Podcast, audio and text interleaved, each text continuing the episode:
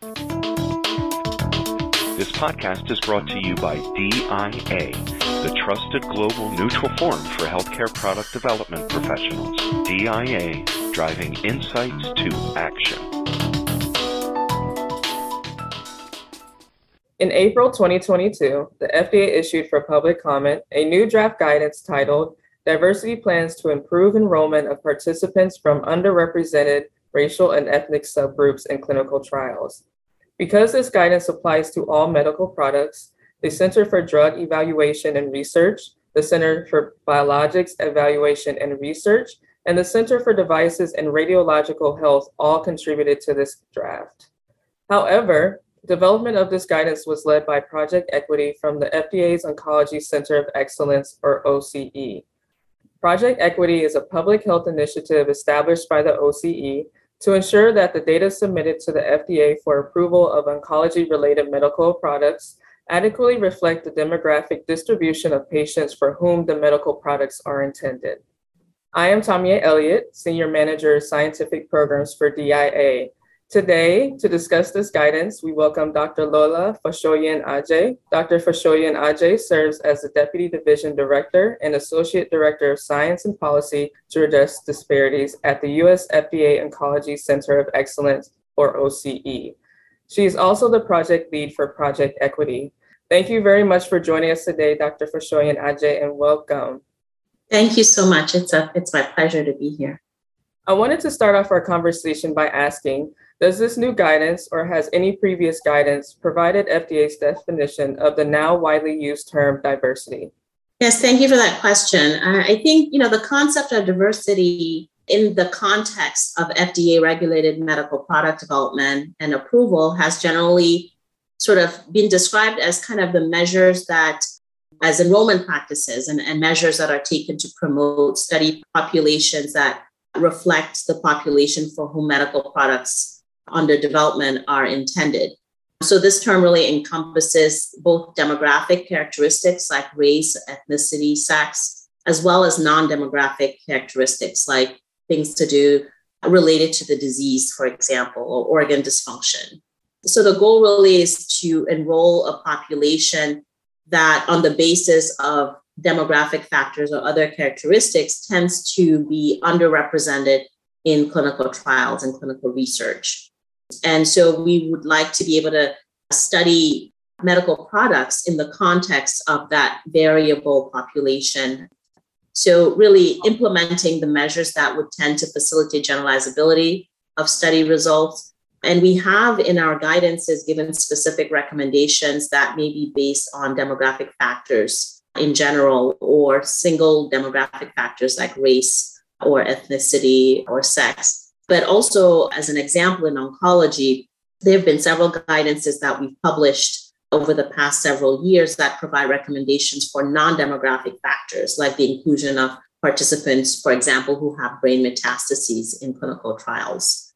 So, really, while we have not gotten down to sort of what is the regulatory definition of diversity, we really view that as all the things that you do to ensure that the population that's being studied reflects the population for whom the medical product is intended. Thank you for clarifying and for providing those insights.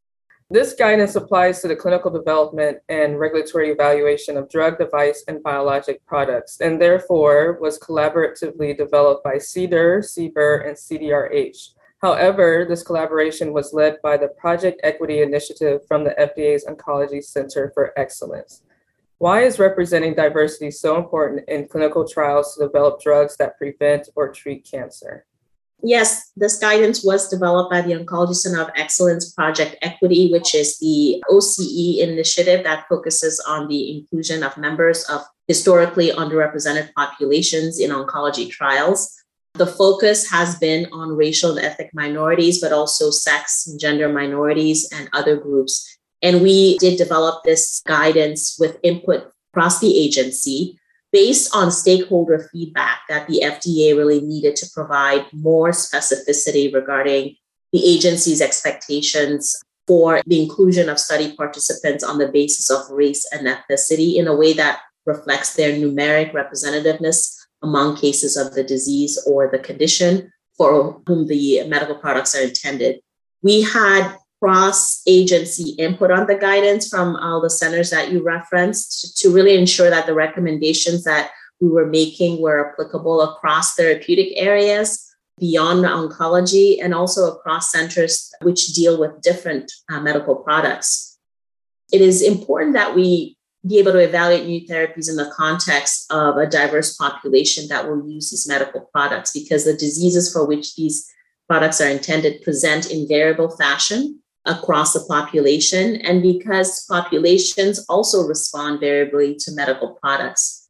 But I think we really should reconsider the question regarding why diversity in clinical trials is important because the question really ought to be what are we missing when trials are not diverse, when the study population in the clinical trial is not diverse? What are the missed opportunities for advancing science, for advancing clinical medicine, and ultimately for driving improvements in population outcomes? And this is not just for the groups that are tend to be excluded from the trials, but also for those who are not, because everyone really benefits from, from diversity. Great, thank you. Those are very important points to consider. My next question is How did Project Equity consult patient advocacy groups and reflect their input in this draft guidance? You know, we have several initiatives in the Oncology Center of Excellence whose sole purpose is really to foster sustained engagement with key stakeholder groups. We accomplish this through longitudinal working relationships with many different stakeholder groups like professional organizations, patient advocacy groups, and we periodically explore various topics through symposia, conversations on cancer, which is a really important mechanism through which we really engage and hear from patients and patient advocacy groups and communities on a range of issues that have to do with clinical oncology, issues around access, including diversity, uh, and we also try to be a very responsive organizations with many of our scientific review staff serving as liaisons to various groups and stakeholder groups included. So there are really many channels whereby we hear from patients and what they tell us it really informs our policy priorities, as was the case with this particular guidance, where we've heard from a number of stakeholders for many, many years that there was a need to provide some recommendations as detailed in this guidance. And the guidance recommends that product sponsors submit a race and ethnicity diversity plan during clinical development. Would you please illustrate the components and purpose of this plan for our listeners? Sure. Thank you for that question. This guidance is a framework. Uh, it's a framework for developing easily accessible goals for representation of relevant racial and ethnic populations in the drug development program. This framework starts with an assessment of available data and information regarding who has the disease or condition and if there are any expected differences in the way a particular medical product may work across the population.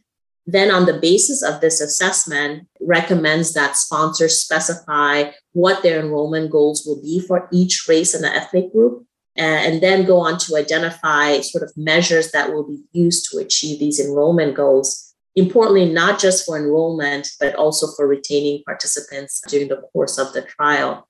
Um, then, you know, we are very interested in seeing sponsors specify how the trial will be monitored over time to ensure that the company, the sponsor, is on track with meeting their enrollment goals. And we are generally not uh, and deliberately not prescriptive in terms of the specific measures that we are recommending companies undertake as part of their strategy to achieve their enrollment goals. So we're not saying you must do X, Y, and Z, but we would like companies to provide an outline of the specific measures they will be undertaking. It's important to know that these diversity plans are a tool to help really engage with the agency in discussions around this very important topic and to help really move the discussion from a general discussions about commitment to diversity and equity to one that is really more specific and can help keep us all accountable.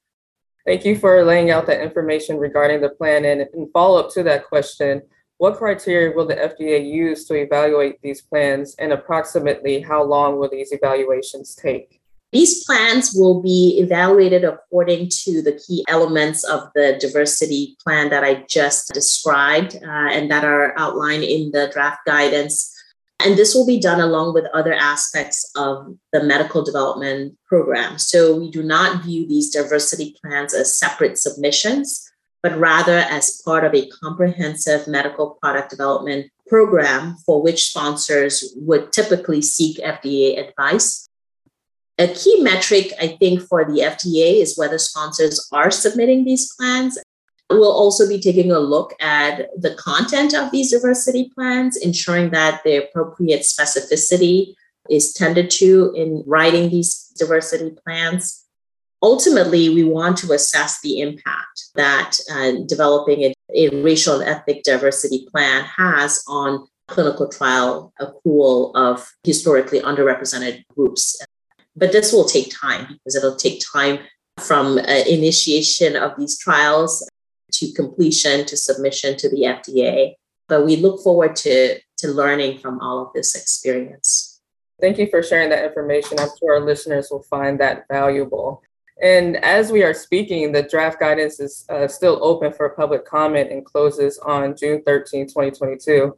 Are there specific aspects or sections of this guidance that you're especially hoping to receive public comments on?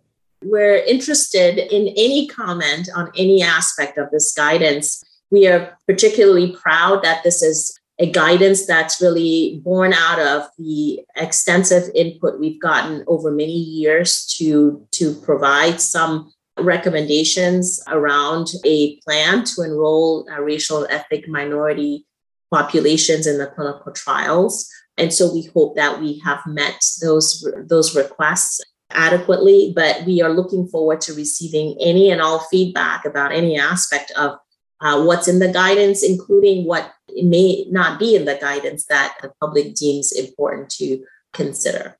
Thank you.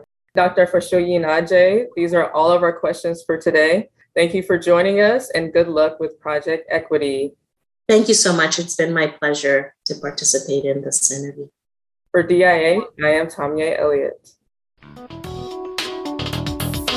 To learn more about this topic, visit us online at diaglobal.org.